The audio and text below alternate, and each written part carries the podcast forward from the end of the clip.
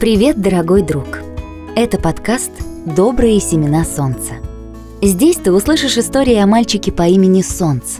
В каждой добростории он задает вопросы, делает выбор и совершает поступки, которые учат его как быть счастливым самому и дарить счастье другим.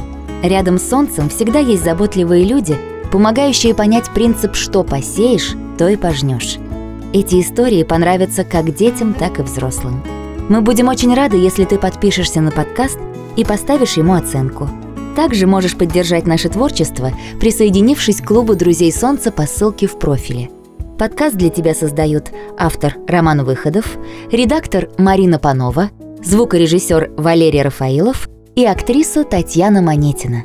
Желаем тебе душевного прослушивания для сердца и разума. thank you